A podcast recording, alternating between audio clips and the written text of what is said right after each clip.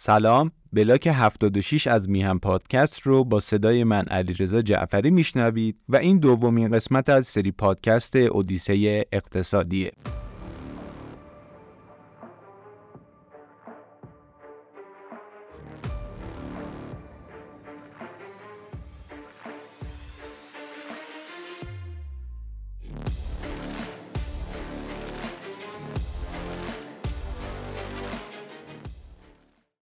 بعد از اینکه قسمت اول منتشر شد یکی از دوستان بهم گفتش که اصلا چرا اودیسه دلیل انتخاب اسم چیه؟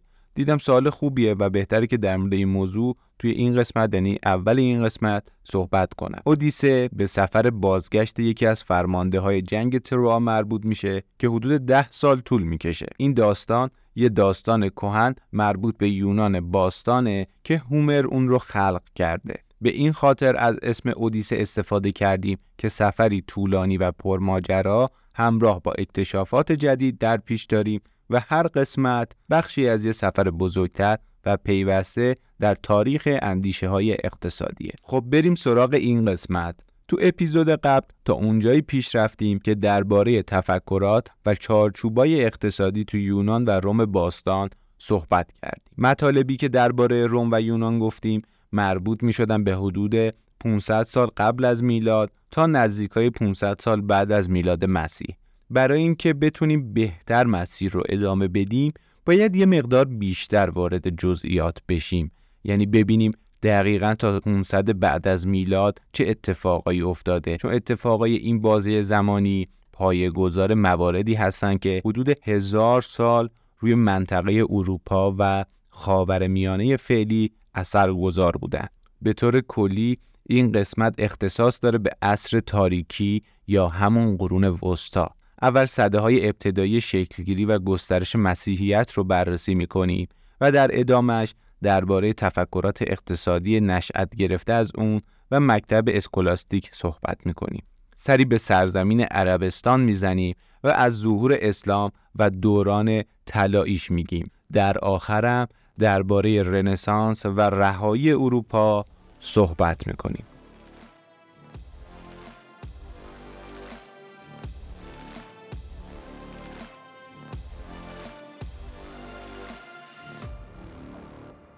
تو سالها و صده های اولیه پس از میلاد مسیح و با پا گرفتن جوامع مسیحی و گسترش اونا مردم به دنبال این بودن که واقعیت های اقتصادی جامعه روم رو با چارچوبای دینی خودشون وقف بدن. دو تا عامل توی این مسئله تاثیر داشته.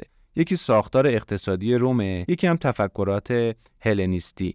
هلنیسم یعنی پذیرش فرهنگ، مذهب، زبان و هویت یونانی توسط غیر یونانیا. این پدیده بعد از فتوحات و کشورگشایی های اسکندر مقدونی به وجود میاد و یه بازه زمانی 400 ساله رو شامل میشه. یعنی 300 سال قبل و 100 سال بعد از میلاد مسیح. نظام اقتصادی روم خیلی مبتنی بر نیروی کار بود و بازار کار هم مبتنی بر برده ها جمعیت روم 27 سال قبل از میلاد مسیح حدود 45 میلیون نفر برآورد شده که تا 50 سال بعد از میلاد به 60 میلیون هم می‌رسه. با توجه به تحقیقاتی که انجام شده بین 10 تا 20 درصد از افراد جامعه برده بودن. یعنی تو اون سالها 6 میلیون تا 12 میلیون نفر برده در امپراتوری روم وجود داشته. هر خونه هم حداقل یک تا دو تا برده رو داشته. آموزه های مسیحی هم اون موقع خلاف بردهداری بوده و طبق آمارم بیشتر افراد یا خودشون برده بودن یا برده داشتن. سر این مونده بودن که چیکار کنن؟ اگه طبق چارچوب روم پیش برن خلاف عقاید دینیشونه. اگه طبق اصول دینیشون پیش برن با حکومت به چالش می‌خورن. چون بعد مالیات می‌دادن و مالیات ها هم ممتتا سنگین بوده و اگر کار نمی‌کردن نمی‌تونستن مالیات بدن. بحث مالیات رو کنار بذاریم. این مسئله یعنی همون بردهداری حتی توی طبقه پاتریسیان ها هم درد سرساز شده بوده.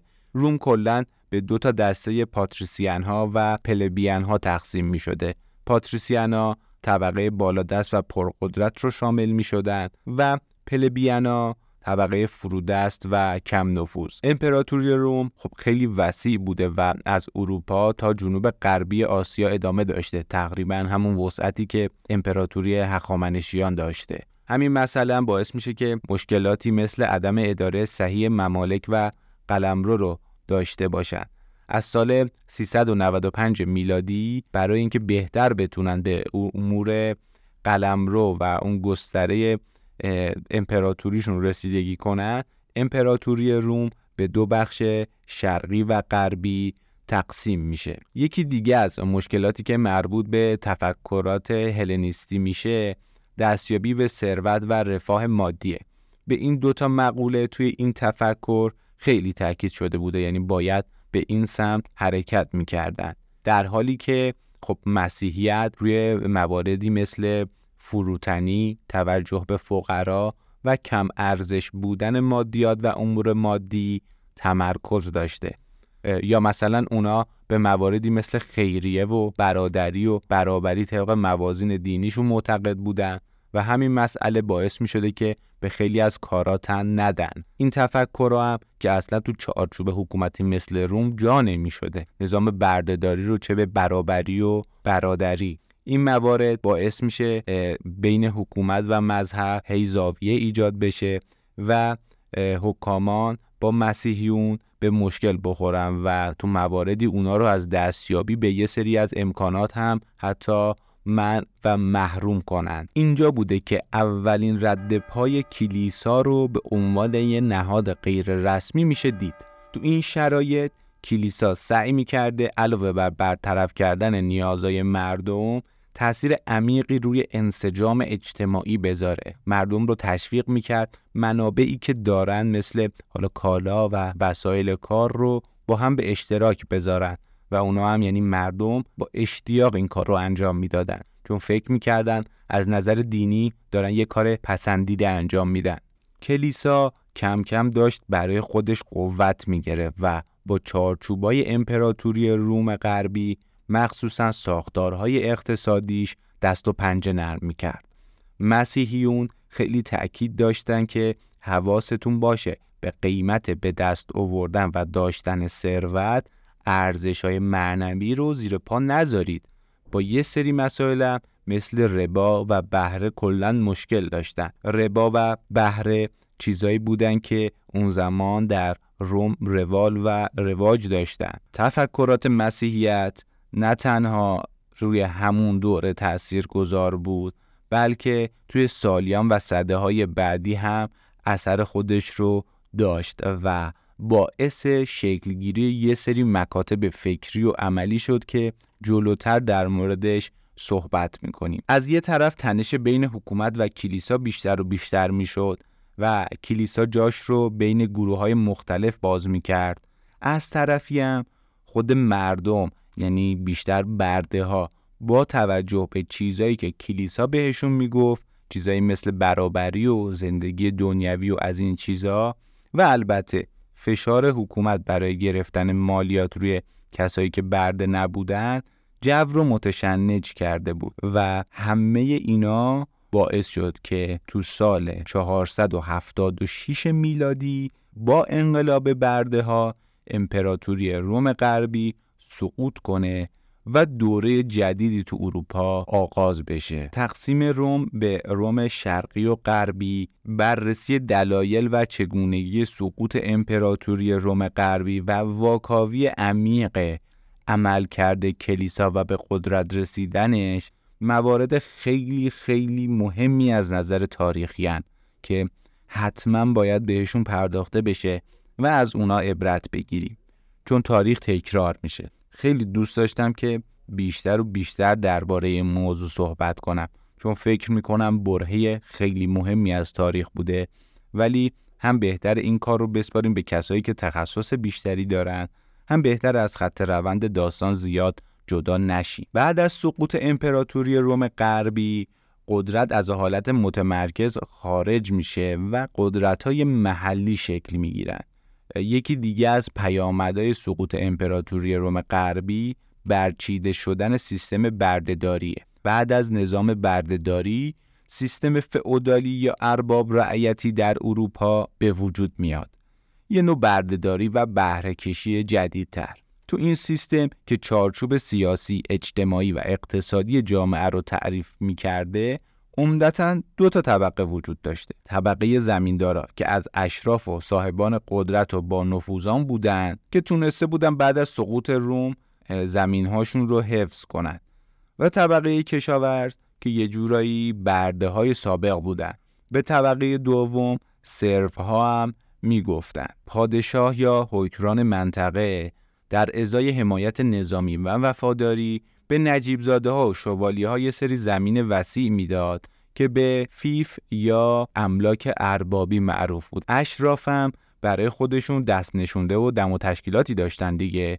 برای اینکه اونا رو راضی نگه دارن و دور خودشون آدم جمع کنن می اومدن ها رو تو قطعات کوچیکتر تقسیم می‌کردن و به اونا می‌دادن. اون آدما هم می اومدن زمینا رو در اختیار کشاورزا قرار می‌دادن که براشون کار کنن. این یه زنجیره ای رو شکل می‌داده که تعهد متقابل و حفاظت از منابع و منافع حاکمیت به وجود بیاد. رعیت ها یا دهقانان آزاد نبودن که ملک اربابشون رو بدون اجازه ترک کنن و تنها در ازای کارشون اجازه داشتند روی قسمت کوچیکی از زمین برای امرار معاش خودشون زراعت کنند.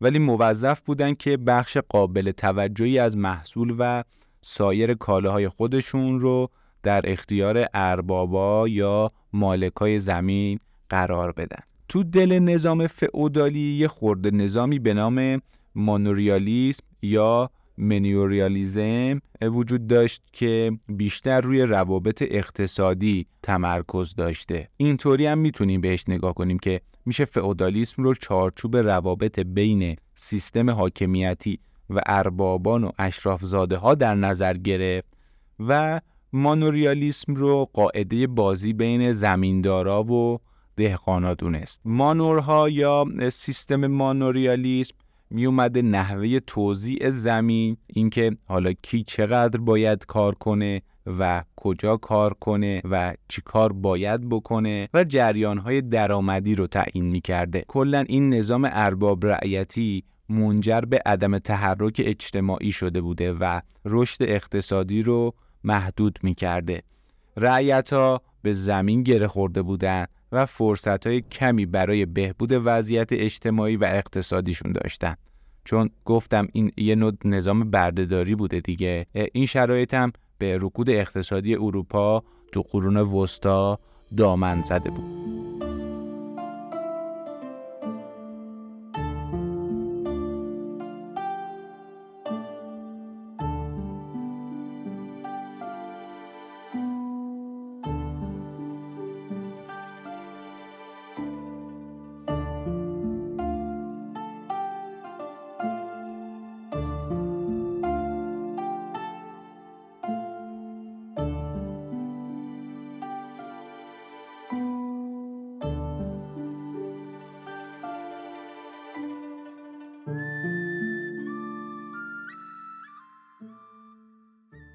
کنار این دوتا دسته اصلی که گفتیم یعنی فئودال ها و سرو ها یه سری بازمانده از روم باستان حالا امپراتوری روم وجود داشتن. بازمانده هایی مثل صنعتگرا و بازرگانا و نهادهای کوچک مالی. با وجود ماهیت عمدتا کشاورزی اقتصاد فئودالی تجارت و بازرگانی به تدریج توی اروپای قرون وسطا احیا میشه. شهرها به عنوان مراکز تجاری ظهور می‌کنند و بازرگانا و صنعتگرا جذب اون مراکز میشن. تحول قابل توجهی که توی این دوره وجود داشته ظهور اصناف بوده.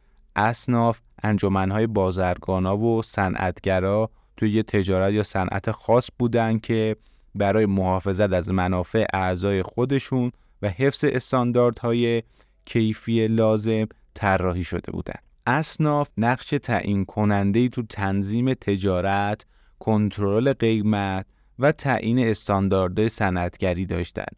اونا دنبال این بودن که برای همسنفی ها و اعضای خانوادهشون رفاه اجتماعی ایجاد کنند. عضویت توی یه سنفم امنیت و حفاظت رو برای اون فرد به همراه داشته اما خب ورود به برخی از تجارت ها رو هم محدود می کرده که گاهی این اتفاق باعث می شده که انحصار و محدودیت توی رقابت به وجود بیاد. گسترش تجارت و ایجاد اصناف به رشد مراکز شهری، افزایش تخصص اقتصادی و رشد اقتصادی کمک می‌کنه. این تحولات زمین ساز گذار از اقتصاد فئودالی به نظامهای تجاری و سرمایهداری بوده که توی قرون بد رخ میده. البته زمان این اتفاقا و کلا به چشم اومدن و رشد کردن دو طبقه صنعتگر و تاجر به قرن 13 برمیگرده بعد از اینکه جاپاشون رو سفت کردن از قرن 13 به بعد تا اواسط قرن 15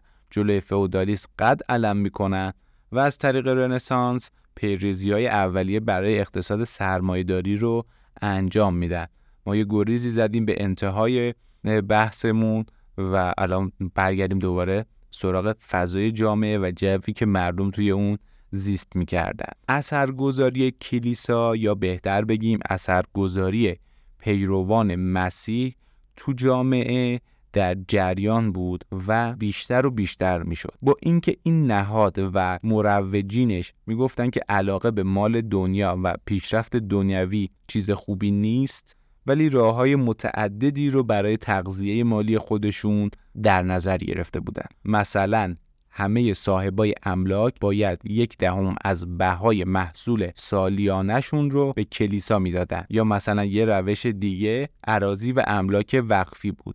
یه سری از افراد تو راستای آموزه های دینیشون چیزایی که داشتن رو وقف می‌کردن. از اون طرف دیگه کلیسا یه جورایی مالک اونا می‌شد و هر تصمیمی می‌تونست درباره اونا بگیره. مثلا اگر زمینی وقف می‌شد یک سری رو میذاشت که روی اون کار کنن و از حالا محصولاتی که به دست می اومد استفاده می‌کردن. این اتفاق هم از نظر کسایی که وقف می‌کردن پسندیده بود چون که از نظر اونا افراد کلیسا و افراد مسیحی حالا اون نمایندگانی که وجود داشتن نمایندگان خدا روی زمین بودن و استحقاق این شرایط رو داشتن یه ذره عقبتر به این مورد اشاره کردم که آموزه های مسیحیت باعث به وجود اومدن چارچوبای فکری و عملی شد. سنت توماس آکویناس تحت تاثیر این تفکرات تو قرن سیزدهم درباره اخلاق اقتصادی و قیمت عادلانه صحبتهایی می‌کنه و مکتبی رو تحت عنوان اسکولاستیک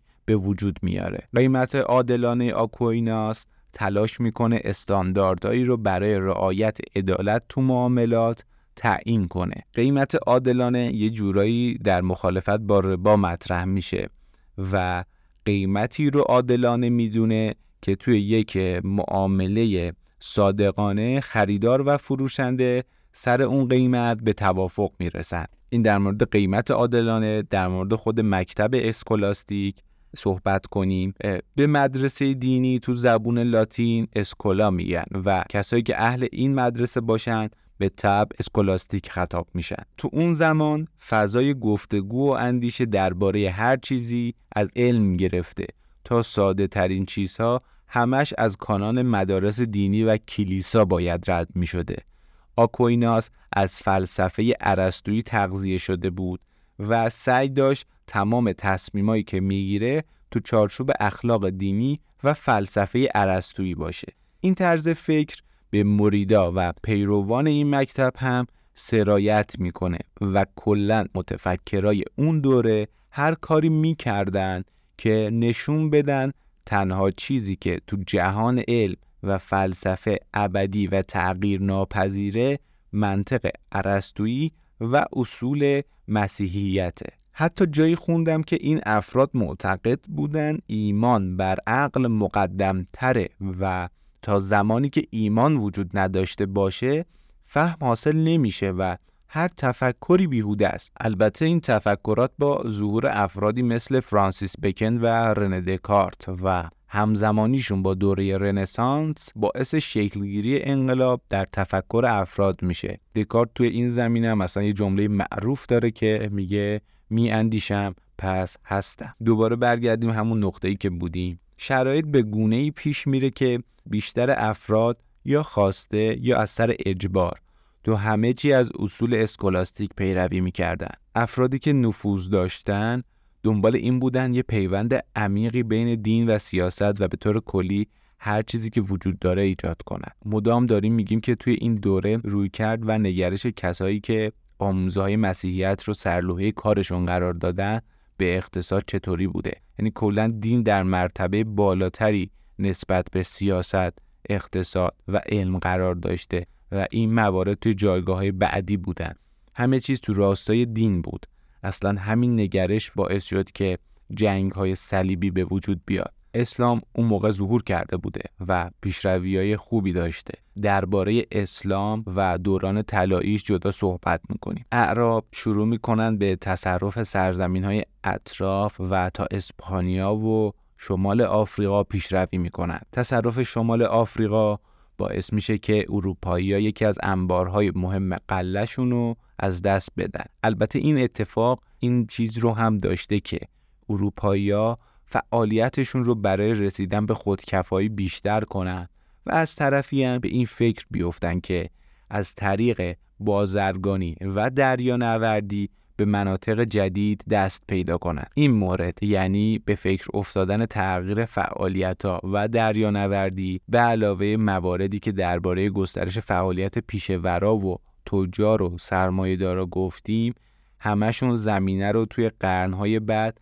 برای گذار از فئودالیسم به مرکانتیلیسم مهیا می‌کنن حالا گفتیم مسلمونا اومدن و یه سری کارا کردن. از اون طرف هم گفتیم تفکرات مسیحیت تو لایه های حکومت هم نفوذ کرده بوده. فرمانرواها و پادشاه خودشون رو خادم کلیسا می‌دونستن و برای اینکه بتونن ارتباط نزدیکی با کلیسا برقرار کنن کارهایی رو انجام می‌دادن که اونا خوششون بیاد. یعنی بالاترین میزان از قاطی شدن و در هم آمیخته شدن سیاست و دین رو توی اون موقع شاهدیم. برای همین حاکمای وقت مسیحی به افراد کلیسا پیشنهاد میدن که بیایم مناطقی که تحت تسلط مسلمونا در اومده رو پس بگیریم و به همین خاطر اروپایی و حالا به طور مشخص مسیحیت و اسلام وارد یک جنگ حدوداً 200 ساله از سال 1095 تا 1291 میلادی میشه.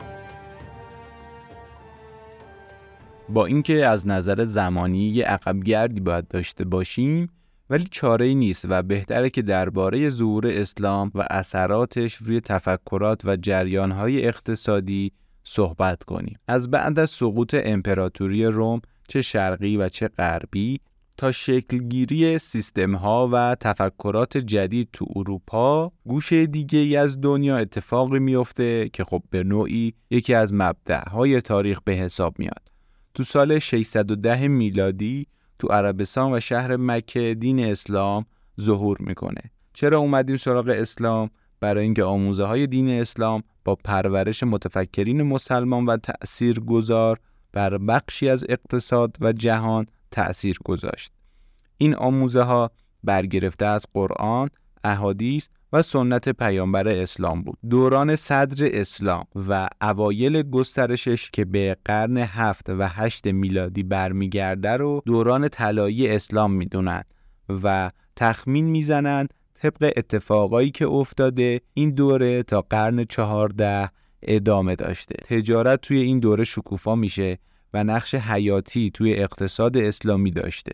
بازرگانای مسلمون شبکه های تجاری گسترده ایجاد می‌کنن که مناطقی رو از آفریقا به آسیا متصل می‌کنه و تبادل کالاها و ایده ها رو تسهیل می‌کنه. شهرهایی مثل بغداد، قاهره و دمشق به مراکز برجسته اقتصادی تبدیل میشن و فعالیت های تجاری و تبادلات فرهنگی رو تقویت می‌کنن. گسترش فرهنگ و هنر و ظهور دانشمندای مسلمون هم از دلایل دیگه تلقی کردن این دوره به عنوان دوره طلایی اسلام بوده. طرز تفکر اسلامی روی همبستگی بین افراد تمرکز داشته. توی قالب این طرز فکر قرار بوده که زندگی آدما هم توی این دنیا هم توی اون دنیا تضمین بشه. افراد برجسته ای زیر لوای اسلام به جهان معرفی میشن خیلی از اونا مثل ابو ریحان بیرونی، ابو علی سینا و ابو نصر فارابی ایرانی هن. مثلا ابو ریحان تو قرن دهم درباره نحوه چرخش زمین تو منظومه شمسی نظریه داده چیزی که کوپرنیک بعدها دربارش حرف زد و گالیله به خاطر اثبات علمی حرف کوپرنیک توسط کلیسا کشته شد. ابو علی سینا هم که تو علم طب زبان زده عام خاصه. فارابی به خاطر اینکه آثار ارسطو رو گردآوری و ترجمه و تفسیر کرده بوده بهش لقب معلم ثانی رو میدن. علاوه بر ارسطو اون با الهام از مدینه فاضله افلاتون کتابی با عنوان آرا یا اندیشه های اهل مدینه فاضله رو می نویسه. کنار این افراد کسایی بودند که خیلی مستقیمتر روی تفکرات اقتصادی از منظر اسلام اثر گذاشتند. یکی از چهره های قابل توجه ابن خلدون مورخ، جامعه شناس و اقتصاددان تونسیه. ابن خلدون مربوط به قرن چهارده و 15 میشه و بین سالهای 1332 تا 1406 میلادی زیست می‌کرده. اثر مهم او مقدمه مفاهیم مختلف اقتصادی از جمله تقسیم کار، نقش دولت و امور اقتصادی و تاثیر عوامل اجتماعی روی توسعه اقتصادی رو مورد بحث قرار داده بوده.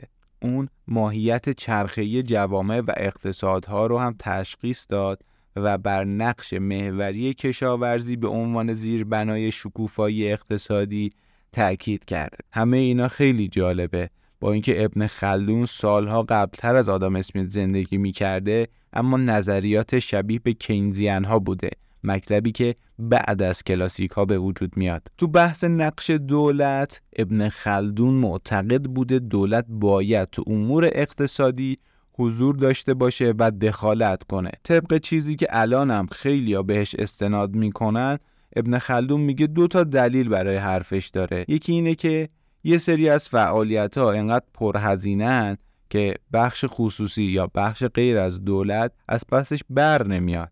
یکی هم اینه که یه سری از کالاها و خدمات ماهیت عمومی دارن و عامل منفعت و غیر از دولت هیچ نهادی براش توجیهی نداره که اونو تولید کنه.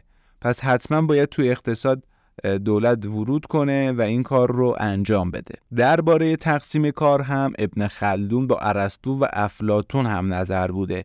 می‌گفته که چون انسان طبع اجتماعی داره برای برآورده کردن این نیازش باید به زندگی اجتماعی رو بیاره و توی زندگی اجتماعی برای بالا بردن تعاون و همکاری باید تقسیم کار اتفاق بیفته. جدا از نظراتی که افراد و دانشمندای اون موقع داشتند و نظریه پردازی می‌کردن در موردش توی دوران طلایی اسلام یه سری ایده و مفاهیم کلی به وجود میاد که زیربنای اقتصاد رو تشکیل میده مثل بهای عادلانه، ربا و عدالت اقتصادی. توی بهای عادلانه علمای اسلامی رو مفهوم قیمت عادلانه تاکید می‌کنن که هدفش جلوگیری از استثمار و تضمین مبادلات عادلانه بوده. بحث ربا هم خب توی اسلام من شده بوده و توی معاملات اقتصادی به هیچ وجه قابل قبول نبوده. مسلمونا تشویق می شدن که برای حفظ عدالت و انصاف اقتصادی به تجارت و فعالیت های مالی بدون بهره بپردازند و رو بیارن. بحث عدالت اقتصادی هم در این باره بوده که ثروت و منابع باید به طور عادلانه بین افراد و جوامع توضیع بشه. نمونهش هم می‌تونیم به بیت المال اشاره کنیم که تو صدر اسلامی این اعتقاد وجود داشته که همه افراد سهم یکسانی از بیت المال دارن. اعمال خیریه هم مثل حالا زکات و خمس و صدقه و این حرفها برای حمایت از نیازمندا و ارتقای رفاه اجتماعی به وجود اومده بوده و مردم و مسلمونا رو به این کار تشویق می‌کرده. خب تا اینجا درباره چه مواردی صحبت کردیم؟ درباره این حرف زدیم که چی شد مسیحیت قدرت گرفت و جاش رو بین جامعه باز کرد. چه تفکراتی و چه مکتبهایی از دل تفکرات و آموزه های مسیحیت به وجود اومدند درباره ظهور اسلام و نظریاتش صحبت کردیم. حالا می‌خوایم بریم ببینیم که آقا همه اینها چطوری رسید به نقطه ای که مردم اروپا یک تصمیم دیگه گرفتند و خواستند که طور دیگری زیست کنند.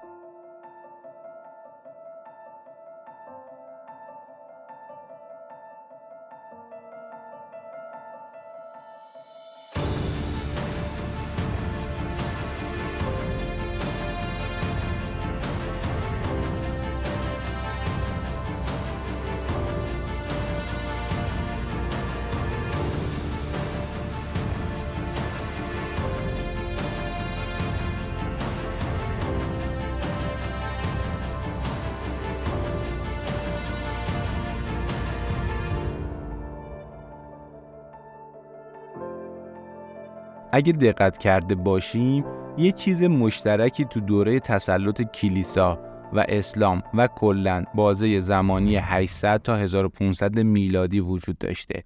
بیس و اساس همه تحرکات این بوده که نباید مادیات در نظر گرفته بشه. این دنیا گذراست و همه چیز برای همه افراد برابره. تقریبا هیچ دستاورد یا دگرگونی خاصی توی ساختارها برای یک بازی زمانی طولانی به وجود نمی اومده و جامعه با یه فرمون ثابت به حرکتش ادامه می‌داده به همین خاطر بوده که مورخین این دوره رو عصر تاریکی اسم گذاری می‌کنن جوزف شومپیتر که یکی از جامعه ترین مجموعه آثار درباره اندیشای اقتصادی رو نوشته تو کتابش به این موضوع اشاره می‌کنه که یه بازی زمانی 500 ساله تقریبا از سال 800 تا 1300 میلادی سیر اندیشه های اقتصادی متوقف میشه و چیز جدیدی بهش اضافه نمیشه. خودش این بازه زمانی رو شکاف بزرگ نامگذاری می‌کنه. ولی خب به افتخار خودش که این تحقیق رو انجام داده به شکاف بزرگ شومپیتری معروف میشه. از نظر شومپیتر توی این گپ درباره اقتصاد نه تحقیق جدید انجام میشه نه چیزی نوشته میشه و نه حتی عمل میشه. تازه از همون زمانی که آکویناس یه کارایی می‌کنه اقتصاد یه تکونی به خودش می‌بینه و تکون می‌خوره. اینجا هم البته یه اختلاف نظری وجود داره. یه سری مخالف این قضیه و به دوره طلایی اسلام استناد می‌کنند. این آدما میگن تحقیقات خوبی تو دوره دانشمندای مسلمون رخ داد و یه جورایی مکتب اسکولاستیک مدیون تلاشای افرادی مثل ابن خلدون و فارابیه که اندیشه های عرستو و افلاتون رو تفسیر کردن. مثلا همون قیمت منصفانه یا جاست پرایسی که آکویناس مطرح کرد همون چیزیه که اسلام گفته. یه سری هم با این مخالفن و میگن دقیقا مشکل همینجاست. که اندیشمندای مسلمون هم از خودشون چیزی به وجود نیوردن و هرچی که عرضه کردن و بوده مال دوران قبله. یعنی همون زمان یونان باستان و فلاسفه‌ای مثل ارسطو و افلاتون و سقراط و این حرفا. به نظر شما حق با کدوم گروهه؟ آیا واقعا اصلا هیچ تغییری توی اون بازه زمانی اتفاق نیفتاده بوده؟ یا خیلی اندیشمندای مسلمون توی اون دوره اثرگذار بودن و تونستن یک جریانی رو ایجاد کنن. دلیل این چیزی که الان در موردش صحبت کردم این بود که برسم به این مسئله که بعد از این همه مدت درجا زدن و برای رهایی از فکر نکردن و مغزهای پوسیده جهان باید یه پوست اندازی به خودش می‌دید یه پوست اندازی می‌کرد. این پوست اندازی هم چیزی نبود جز رنسانس. دوره‌ای که اروپایی‌ها خواستند با نگاه جدیدی به دنیا نگاه کنند و دنیای جدیدی رو به وجود بیارن نهزت رنسانس که تغییر و تحولای بسیاری رو در برداشت تقریبا از 1435 شروع میشه. حتی یه سری میگن نشانه های اولیش به 1300 هم برمیگرده و تا اواخر قرن 16 و اوایل قرن 17 به اوج خودش می‌رسه. یکی از مهمترین دستاوردهای بشر تو این زمان این بود که فهمید برای دست پیدا کردن به حقایق چاره جز استفاده از روش های علمی نداره. بحث روش تحقیق هم به نوعی از اونجا پا به میدون می‌ذاره و باعث میشه که انسان امروزی اینطوری نهادینه بشه که برای پیدا کردن حقایق علمی توی علوم مختلف راهی به جز استفاده از روش های مناسب علمی متناسب و مناسب با اون علم رو نداره. رنسانس یا نوزایی صرفا تو حوزه اقتصاد نبود و همه ابعاد رو در بر می‌گرفت. تو زمینه اقتصاد ساختار فئودالی و ارباب رعیتی دچار تغییر و نابودی شد و همونطور که قبلتر هم گفتم افرادی از جنس پیشور، صنعتگر و بازرگان گروه قدرتمند جامعه رو تشکیل میدن. و باعث به وجود اومدن طبقه سرمایهدار یا برجوا میشن. وضع اقتصادی مردم بعد از اینکه یک رکودی در اروپا به وجود اومده بوده رو به بهتر شدن میره. شهرهای بزرگ ساخته میشن وسایل حمل و نقل و راه های ارتباطی جدیدی کشف میشن و تفکر جدیدی به اسم مرکانتیلیسم شکل می‌گیره.